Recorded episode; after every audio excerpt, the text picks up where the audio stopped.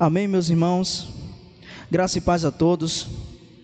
Neste momento eu gostaria de refletir com os irmãos uma palavra poderosa, uma palavra transformadora e que causará um efeito ah, diferente em nossas vidas essa noite. Um efeito de mudança, um efeito de transformação é, inserido no, na, no centro da vontade do Senhor. Então eu convido os irmãos a abrir a Bíblia dos irmãos no capítulo 7 de Josué. Josué, capítulo 7, versículo 1. Daí nós pulamos para o 6 até o 9.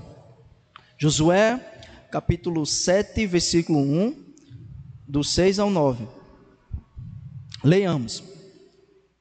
Mas os israelitas foram infiéis com relação às coisas consagradas. Acã filho de Carmi, filho de Zinri, filho de Zerá, da tribo de Judá, apossou-se de algumas coisas delas. E a ira do Senhor acendeu-se contra Israel. Versículo 6. Então Josué, com as autoridades de Israel, rasgou suas vestes, prostrou-se com o rosto em terra, diante da arca do Senhor, cobrindo de terra a cabeça, e ali permaneceu até a tarde. Disse então Josué: ah, soberano Senhor, porque fizeste esse povo atravessar o Jordão? Foi para nos entregar nas mãos dos amorreus e nos destruir? Antes nos contentássemos em continuar no outro lado do Jordão. Que poderei dizer, Senhor, agora que Israel foi derrotado pelos seus inimigos? Os cananeus e os demais habitantes dessa terra saberão disso, nos cercarão e eliminarão o nosso nome da terra. Que farás então? Pelo teu grande nome. Oremos. Soberano Deus, Pai de toda honra e toda glória. Pai, nesse momento nós iremos meditar na tua palavra, que é viva, que é eficaz, que transforma, que liberta e que cura as feridas da alma, o pecado. Ó Deus, nesse momento nós queremos nos tornarmos sensíveis à tua palavra, para que ela surta um efeito, ó Pai, que nunca aconteceu antes. E um entendimento de que nós precisamos de Ti, e um entendimento mais aprofundado de que nós não podemos esconder nada do Senhor. E essa oração que te pedimos e te agradecemos, em nome do Senhor Jesus Cristo. Amém. Meus irmãos, eu gostaria de refletir com os irmãos essa noite sobre a Josué com a liderança do povo de Israel. Né?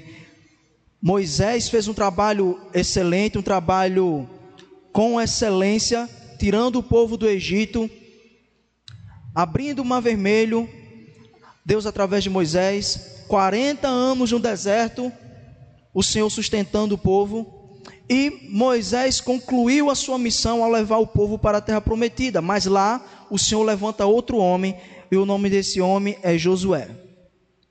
Porém, no capítulo 1, versículo 9 de Josué, o Senhor fala: tem de bom ânimo, não desanime, não tenha medo, porque eu estou contigo, eu estou com você, Josué, não tenha medo, porque o Deus Todo-Poderoso está com o seu povo. Deus escolhe Josué para liderar Israel, e ele diz: seja forte, seja corajoso, confie em mim, porque enquanto você estiver comigo, vocês não perderão nenhuma batalha. Enquanto vocês estiverem comigo, vocês serão fortes. Ninguém resistirá a vocês.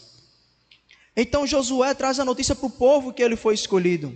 E o povo abraça Josué e diz: Josué, assim como nós obedecemos a Moisés, também obedeceremos a você. Seja forte mais uma vez o povo fala, Deus falou para ele: seja forte e corajoso, e o povo também fala: seja forte e corajoso, lidere, seja resistente. Então Josué, ele se aposta da liderança de Israel, e agora Josué tem os seus primeiros, as suas primeiras conquistas, e a primeira delas é destruir Jericó. Então Josué ele prepara os seus soldados, prepara o povo e prepara toda a cerimônia para poder conquistar Jericó. E Deus explica cada detalhe de como ele tem que fazer para poder alcançar esse objetivo. Então Josué, Ele ora ao Senhor, o Senhor mostra o caminho para ele, e Senhor, mas nós temos o Rio Jordão.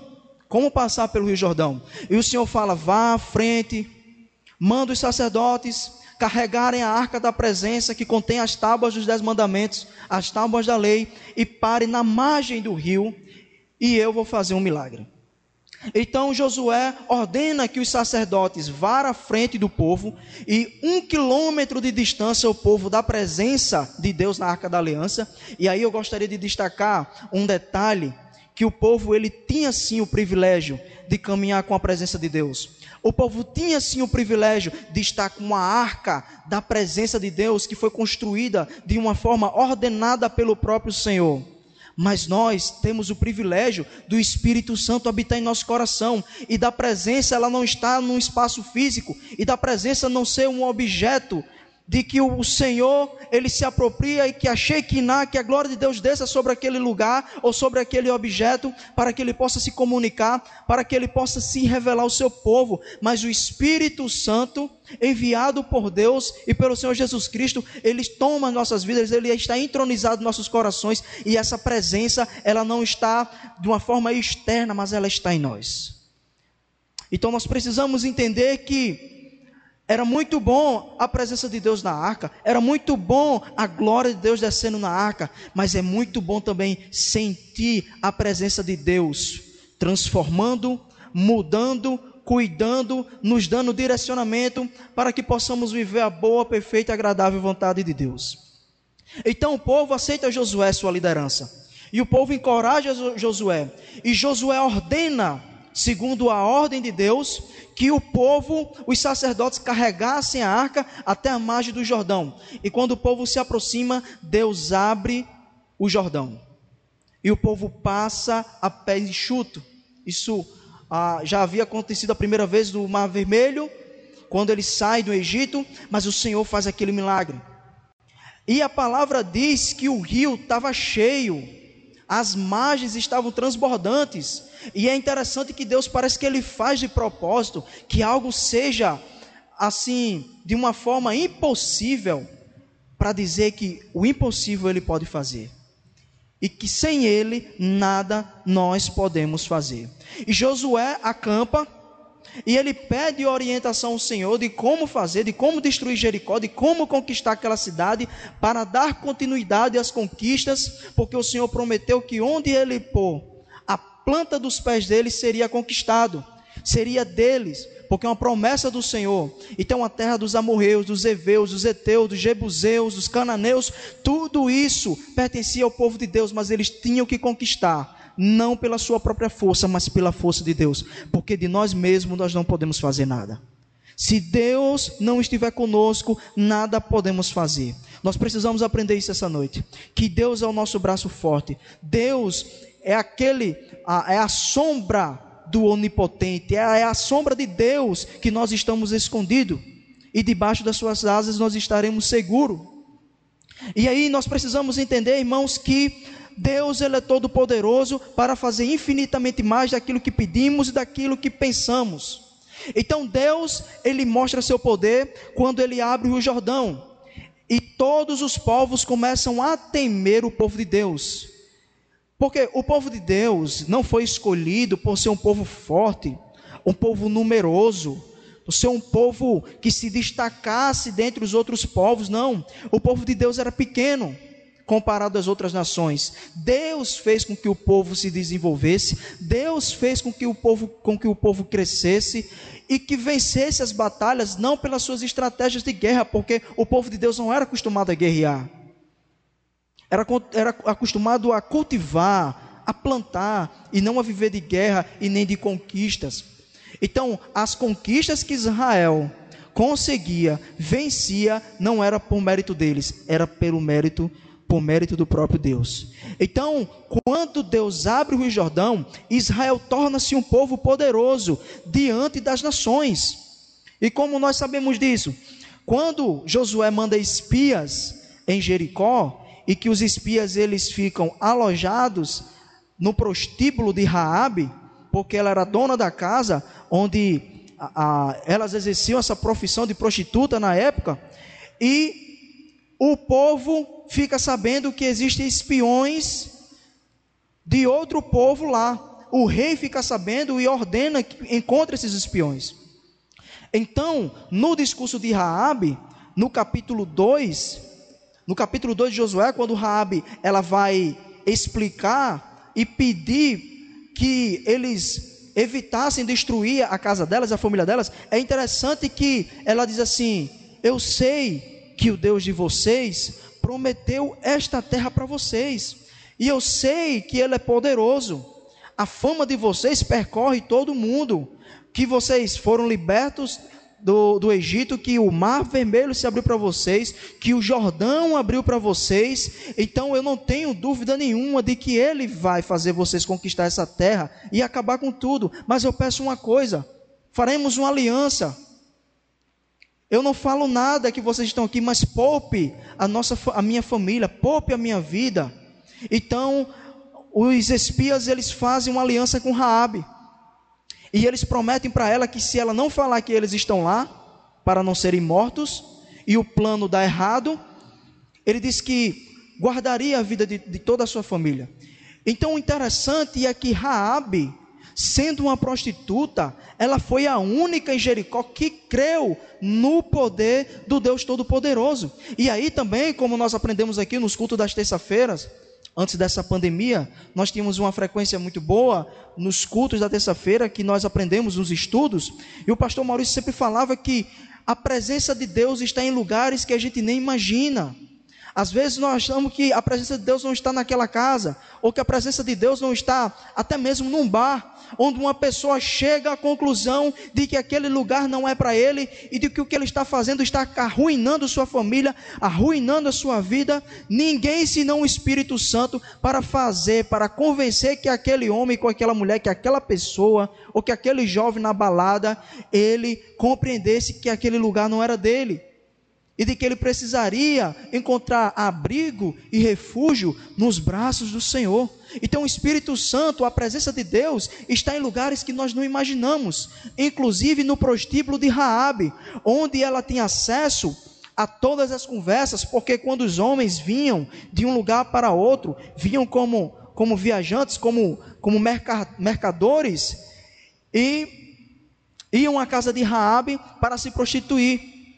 Então ela ouvia nos cantos que tinha um povo que estava no outro lado do Jordão, um povo que o Deus deles era poderoso e que havia prometido a, a cidade de Jericó para eles. Então ela creu, mesmo em meio à prostituição, ela creu, mesmo ouvindo de um canto ou de outro, de um viajante, de um mercador ou do povo e ela diz isso para os espias: o povo está com medo de vocês, porque vocês estão famosos. O nome do seu Deus e do seu povo percorre todo o mundo. Estamos com medo.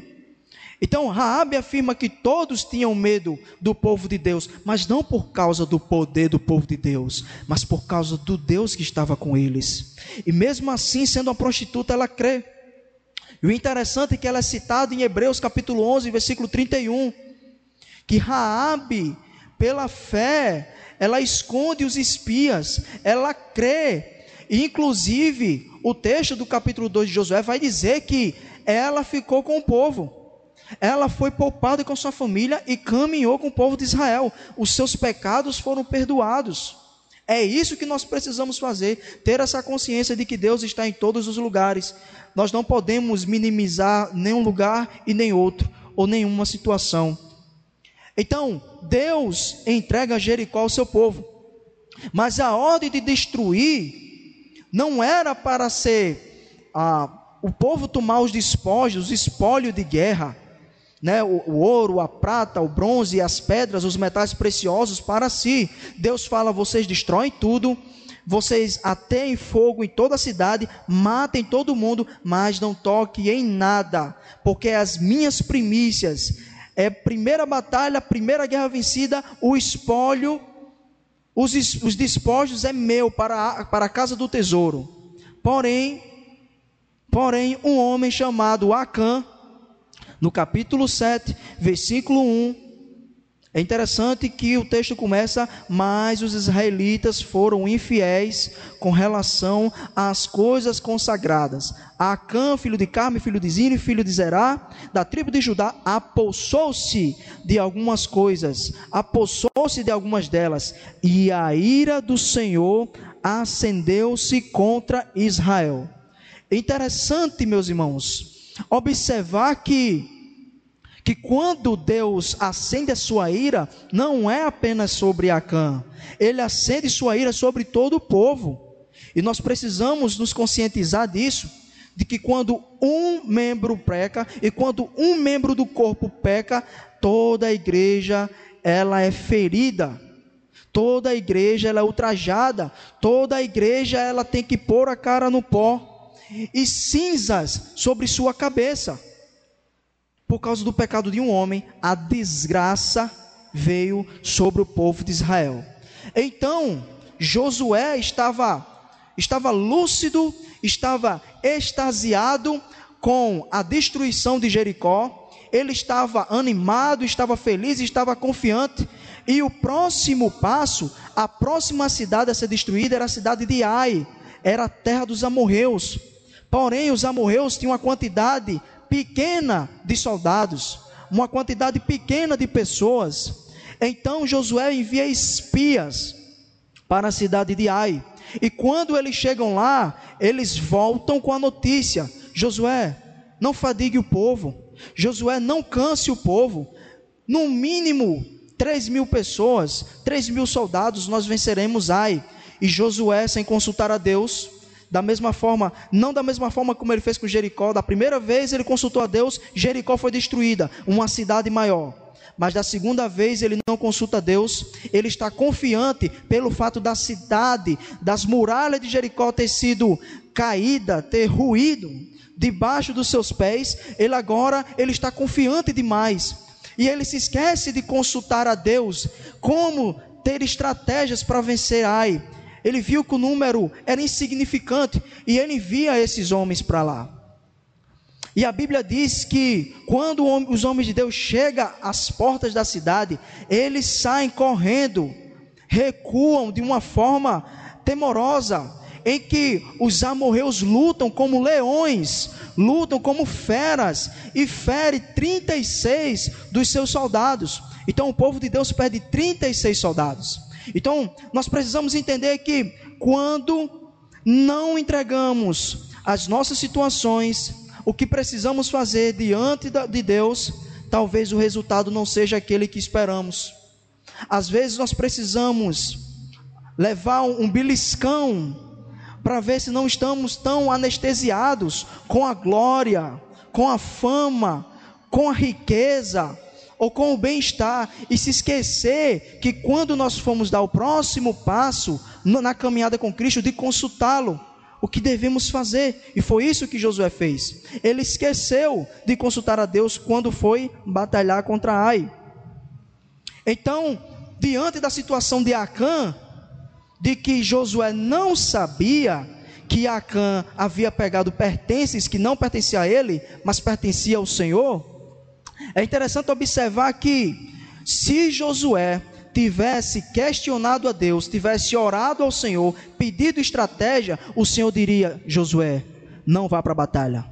Josué, você precisa tratar o seu povo, precisa tratar o meu povo, porque tem pecado no meio do povo. Se Josué tivesse consultado ao Senhor, tivesse ah, questionado como vencer Ai, o Senhor diria para ele não ir para a batalha enquanto ele não tratasse. Mas Josué faz diferente. Ele manda o povo para a guerra sem consultar a Deus, desde que havia pecado no meio do povo. E o povo dos amorreus lutaram contra Israel como se Deus estivesse com eles contra Israel. E Josué não entende. No versículo 6 do capítulo 7, Josué com as autoridades rasgam suas vestes, se prostra com o rosto em terra diante do Senhor, abrindo, cobrindo a terra, a sua cabeça com terra, e ficou a tarde toda lá se lamentando, dizendo: Soberano Deus, porque o Senhor fez isso conosco? Era melhor ter ficado do outro lado do Jordão. Para que atravessar e morrer pelos amorreus? Por que vencer uma cidade tão grande e perder para uma cidade tão pequena? O Senhor quer nos humilhar. O que, é que está acontecendo, Senhor? O Senhor quer acabar conosco.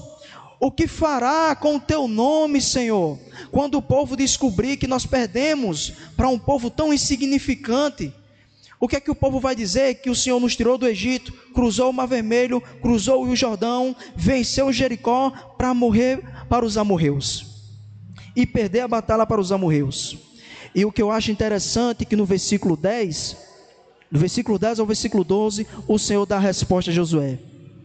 Ele diz: Levante-se, porque você está aí prostrado? E Israel pecou, violou a aliança que eu lhe ordenei, apossou-se de coisas consagradas, roubou-as, escondeu-as e colocou junto dos seus bens. Por isso Israel não conseguiu resistir aos inimigos. Fogem deles, porque se tornaram merecedores da sua destruição. Não estarei mais com vocês, se não destruírem no meio de vocês o que foi consagrado à destruição. O que Acã fez, irmãos, foi transgredir a orientação de Deus. Deus disse que aqueles espólios de guerra que, Josu, que, que o povo venceu em Jericó era maldição para eles e bênção para Deus, porque seria recolhido para a casa do tesouro, possivelmente para a construção do templo posteriormente. Então o povo está todo mundo agora angustiados porque perdeu para a cidade de Ai sem entender o que aconteceu, porque Deus fez isso conosco. E a primeira coisa que nós precisamos entender é que o pecado ele tem as suas consequências. Os erros ele tem as suas consequências, mesmo sendo os pecados perdoados, o erro perdoado, mas ele tem as suas consequências. Acã pecou. Mas o, o interessante é que no versículo 1 do capítulo 7, no pecado de Acã, Deus não diz que o pecado foi só de Acã.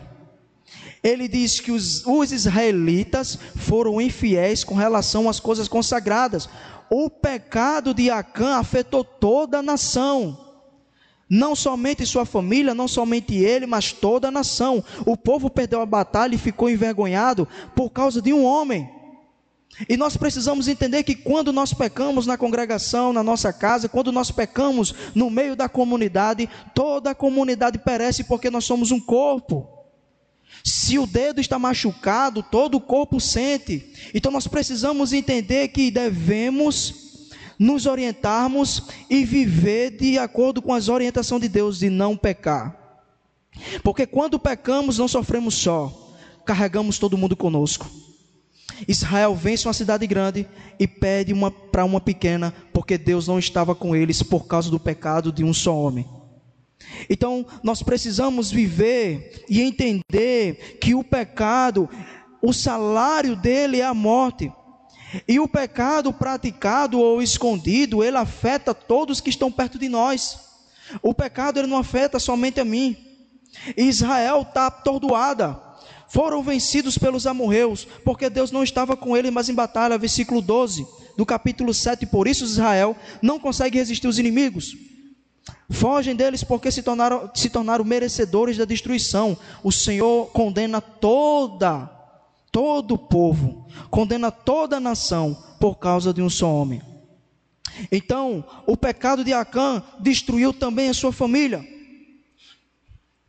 O problema é que, no versículo 20, quando ele vai confessar o seu erro, que já foi outro problema, da mesma forma como Josué errou e não consultar a Deus antes, de, de percorrer os 24 quilômetros com aqueles soldados para vencer os amorreus, e sem estratégia nenhuma, achando que ia vencer da mesma forma que venceu Jericó, Acã também não se arrependeu antes. Porque o Senhor dá a ordem: você precisa tratar isso no meio do povo. Você precisa tratar esse pecado porque eu não estou mais no meio de vocês. Então Josué na noite diz: é o seguinte, ele reúne todo o povo amanhã, ao amanhecer, o Senhor escolherá uma tribo. E essa tribo, e dessa tribo escolhida, ele escolherá um clã, e desse clã uma família, e dessa família ele vai chegar um homem. Deus disse que tem pecado no meio de vós, e é por isso que perdemos a batalha de Ai. Qual foi o problema de Acã? A partir do momento que Josué esclareceu e apresentou que Deus havia revelado que tinha pecado, que tinham roubado o tesouro da casa do tesouro do Senhor, Acã, eu acho que ele descredibilizou, disse: "Eu acredito que não acredito que Josué sabe quem foi que pecou. Eu não acredito que Josué sabe que eu peguei ouro, prata, capa babilônica. Eu acho que não. Eu acho que ele está blefando. Eu acho que ele não tem certeza. E ficou calado. E talvez aquela noite fosse uma noite de tensão. Talvez não, tenho certeza que foi uma noite de tensão. Os anfitriões de cada família reunindo seus filhos sua esposa, suas filhas, toda a família na mesa e perguntando: quem foi que pecou? Será que alguém nessa casa transgrediu a orientação de Deus? Porque se for, nós precisamos nos redimir, se for, nós precisamos nos apresentar antes que Deus nos ache. E cada família, naquela noite, passando uma noite, uma madrugada tensa, complicada, de desconfiança, sem saber quem foi que pecou. E quando foi no amanhã, lançaram sorte. E quando lançaram sorte, o Senhor revelou que a tribo de Judá, que o, tinha alguém na tribo de Judá que havia pecado. E depois que escolheu a tribo, escolheu um clã. E depois que escolheu um clã, chegou na família. E eu acredito que Acã disse: Isso não pode ser possível. Acho que isso é coincidência. Isso é muita coincidência, porque, porque chegou na minha família. E quando a família de Acã foi escolhida, o nome dele foi citado. E agora no versículo 20, até o versículo, versículo 20 e 21, nós vemos a declaração de Acã. E Josué diz: Por que você trouxe desgraça para o povo? Por que você fez isso?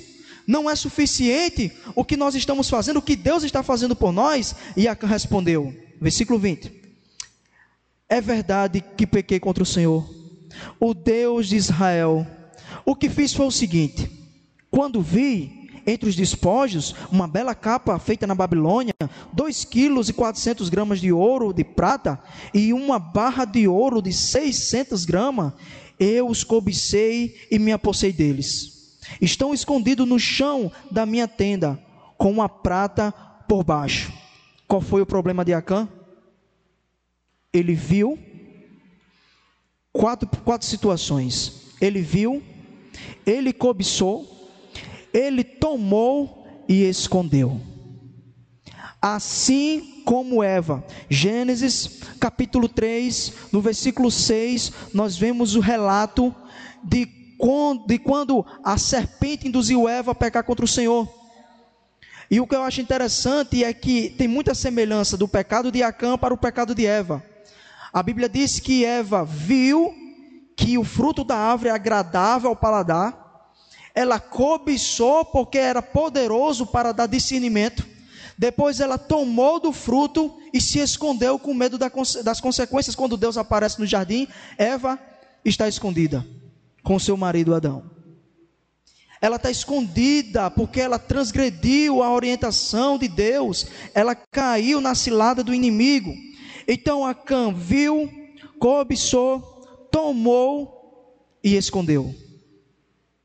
Esse, essas são as características do pecado oculto. Sabe quando você vê o que não pode ver, o que não deveria ver, e quando você vê aquilo ali, vai para o teu coração e toma conta da sua mente e você fica atordoado. E você agora deseja, cobiça aquilo que você viu. Isso é em todas as esferas de pecado, irmão aquilo que mais nos atinge, porque cada um tem uma fraqueza. A Diacã foi riqueza, foi poder, foi ter uma condição melhor do que os outros soldados, possivelmente. Sua família tem uma proeminência financeira, tem uma condição melhor, aquisitiva do que os outros soldados, do que os demais do povo, com aquele tesouro escondido. E essas são as características do pecado escondido. Primeiro, nós vemos, nós cobiçamos e nós consumamos o pecado, e quando ele não é do conhecimento de ninguém, nós escondemos o nosso coração. Esse foi o problema de Israel. O problema de Israel em si não foi o pecado, foi não confessar o pecado. Acã esperou amanhecer para poder ser acusado e depois se redimir. E alguns estudiosos das Escrituras, intérpretes das Escrituras, acreditam que Acã se arrependeu profundamente. Mas as consequências ficam. E as características de que o arrependimento de Acã foi, foi verídica, foi real, foi que ele não jogou a culpa em ninguém. Lembra quando Deus chega para Adão e diz assim: O que foi que aconteceu? Foi a mulher que me destes. Eva, o que foi que aconteceu? Foi a serpente. Acã não fez isso. Ele diz: De fato, eu pequei contra o Deus Todo-Poderoso contra o Deus de Israel, pequei contra a minha família, pequei contra a comunidade, agora só me resta a consequência. Talvez o pecado de Acã, ele foi real, ele, o, o, o arrependimento de Acã foi real, mas as consequências ficam. As, as, as, consequências ficam. Talvez se ele tivesse confessado o pecado, não teriam o fim que tiveram. Talvez se na noite, quando, quando Josué disse, tem pecado do meio de Israel, e ele batesse no peito e disse, foi eu. Fui eu quem pequei. Fui eu que pequei. Nós perdemos por causa de mim. Esses pais de famílias morreram por causa de mim. Nós estamos envergonhados, o nome do Senhor está sendo envergonhado por causa de mim, mas Ele não fez, Ele preferiu esconder. Às vezes nós somos assim, irmãos. Às vezes nós preferimos esconder do que expor os nossos erros, e Ele fica sem solução. A família e tudo que pertencia a eles foram queimados para que ficasse de exemplo. E isso só me leva também para Atos capítulo 5, em que Ananias e Safira, eles se encontram numa situação de que querem, querem se tornar pessoas ah, amáveis, pessoas caridosas, não, assim como Barnabé vendeu suas propriedades, possivelmente a ilha, a ilha de Chipre pertencia a Barnabé, e o homem vendeu tudo e lançou o dinheiro aos pés dos apóstolos, e ele viu, Ananias viu que aquela situação ali era, era algo glorioso, tipo assim, eu, eu, eu também vou contribuir, mas eu não vou contribuir com tudo. Eu vou, eu vou dizer que o valor foi esse, e nós, eu e você, Zafira, nós vamos esconder uma parte aqui para que nós ficamos, tenhamos mantimento. Vai que dá algum problema de alguma coisa. E quando eles lançam ao pé dos apóstolos, o apóstolo Pedro, tomado pelo Espírito Santo, diz: Tem certeza que esse foi o valor real que você vendeu sua propriedade? E Ananias, sim, sim, porque você mente ao Espírito Santo de Deus. Porque você mentiu ao Espírito Santo de Deus é digno de morte e o homem cai lá mesmo. Ele morre lá mesmo porque ele não mentiu para o, para o discípulo, ele não mentiu para o homem, ele mentiu para Deus. Da mesma forma, Cã. Ele escondeu o pecado. Ele é para ele ter revelado, fui eu. Mas ele não fez isso. E esse pecado que não é revelado, esse pecado que não é exposto, ele não é sarado. E o pecado escondido matou 36 soldados, Acã e sua família. Derrotou, trouxe derrota e aflição ao povo de Deus e ao nome do Senhor. Essas são as consequências do pecado oculto. Essas são as consequências do pecado escondido. Nós muitas vezes fazemos o contrário do que o salmista fala. O salmista diz: A tua palavra escondi no fundo do coração para não pecar contra ti, Senhor. E nós fazemos o contrário muitas vezes. Nós pegamos o pecado, escondemos no fundo do coração para que o Senhor não tome conhecimento e trate do nosso pecado. Nós invertemos o salmo. A palavra escondi no fundo do meu coração para não pecar contra ti. O que é que nós fazemos no dia a dia? O pecado que eu cobiço, que eu desejo, eu escondi no fundo do meu coração para que o Senhor não ache e trate esse pecado. Nós temos sim, muitas vezes, um pecado de estimação que não quer ser tratado, um pecado que ele está guardado num lugarzinho do peito, do coração, do cerne, do âmago da nossa alma, e nós não queremos ser tratados porque gostamos de praticá-lo. E ao, ao, preparar, irmãos, esse, essa pregação interessante que isso ela, ela vai de contra a nós mesmos que estamos meditando. E, e, por vezes eu me encontrei nessa situação. De fato, tem pecado que nós escondemos e que nós às vezes não queremos apresentar diante de Deus. E é por isso que nós olhamos as coisas com, com impureza. E é por isso que nós olhamos as coisas imperfeitas, porque eu tenho vergonha, eu não consigo enxergar o perfeito, porque eu sei que eu tenho algo guardado que eu não tratei. E eu não consigo ir diante de Deus com coração livre, com coração liberto, eu sempre vou a Deus com vergonha, eu sempre vou a Deus cabisbaixo, sempre eh, como de fato o bichinho de Jacó, aquele verme que não significa nada. Por quê? Porque nós temos esse pecado de estimação. Mais uma vez, o problema não é a prática do pecado, é o pecado não confessado. Porque se o pecado praticado afastasse Deus de nós, estaríamos condenados, não haveria salvação. Mas quando confessamos nosso pecado ao Senhor, Ele é fiel e justo para perdoar os nossos pecados. Nós precisamos ter a consciência disso, que nós temos um advogado, que é o Senhor Jesus Cristo. E o terceiro ponto, que Deus não resiste a um coração contrito. Se você se arrepende, Deus recebe. Você é perdoado. Você é tratado. Não devemos esconder o pecado de Deus, porque uma hora ele será revelado, e ele sendo revelado, ele trará os seus danos. Ele trará as suas consequências e pode custar a sua vida. E pode custar a minha vida. Interessante que mesmo o pecado sendo perdoado por Deus, mesmo quando nós perdoamos os nossos irmãos, às vezes a consequência fica o constrangimento, a perseguição, a tristeza, às vezes ainda fica. Mesmo ó, um exemplo muito claro é o apóstolo Paulo, o homem que perseguiu a igreja de Deus, o homem que tinha acesso aos três mundos, ao mundo grego, helênico, ao mundo judaico, ao mundo romano. E ele tinha acesso aos Césares para pedir soldados e legiões para devastar a igreja de Deus. Era esse homem. E no caminho de Damasco, quando ele estava preparado para invadir as sinagogas, Cristo vai ao encontro dele e diz: Saulo, porque você me persegue? E a vida daquele homem é reconfigurada, e a vida daquele homem é, é transformada. A mentalidade dele agora muda. Ele agora não persegue, mas é perseguido. Interessante que as consequências do pecado de Paulo ficou, foi apedrejado, sofreu naufrágio, prisões, perseguições, fome, frio e terminou solitário numa cela, preso.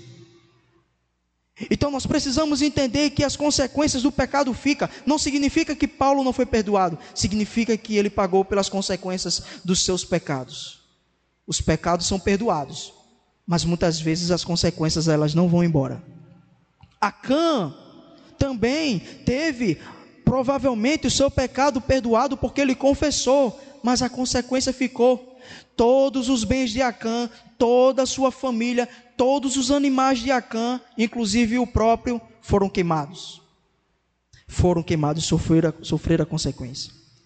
Mas essa noite eu gostaria de destacar algo para os irmãos que vai mudar as nossas vidas a partir de agora.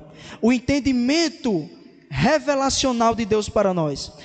Encontre o pecado escondido que há no seu coração e o mate, antes que ele te encontre no dia do juízo e mate você.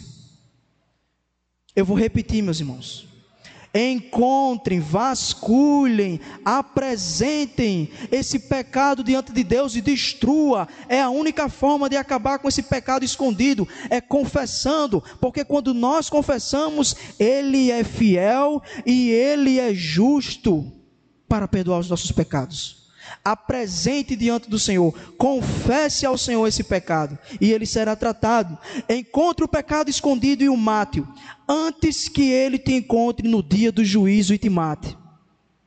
O problema em si não é apenas a prática, mas é não confessar esse pecado porque nós amamos ele. Nós precisamos perder esse amor por esse pecado. Nós precisamos parar de acariciá-lo, de flertar com esse pecado. Nós precisamos mudar, nós precisamos voltar à origem da vontade de Deus. Esse pecado que você flerta, esse pecado que nós flertamos, que nós acariciamos, que olhamos nos olhos e escondemos para que Deus não destrua ele, ele no dia do juízo se tornará uma testemunha contra você e contra mim. Ele vai dizer sim, Porque nós, as nossas atitudes, as nossas ações, as nossas práticas estão no livro do Senhor. E Apocalipse, Apocalipse fala que os livros serão abertos. E tudo que nós fizemos está escrito nele. E quando o Senhor disser, você cobiçou, você adulterou, eu vou dizer, não, Senhor, eu, eu, eu não adulterei, está no livro. E o pecado que você tanto amou vai dizer, sim, ele adulterou ele me amava. E esse adultério ele guardava dentro do coração dele e substituía pela palavra do Senhor, que era para estar guardada no meu lugar.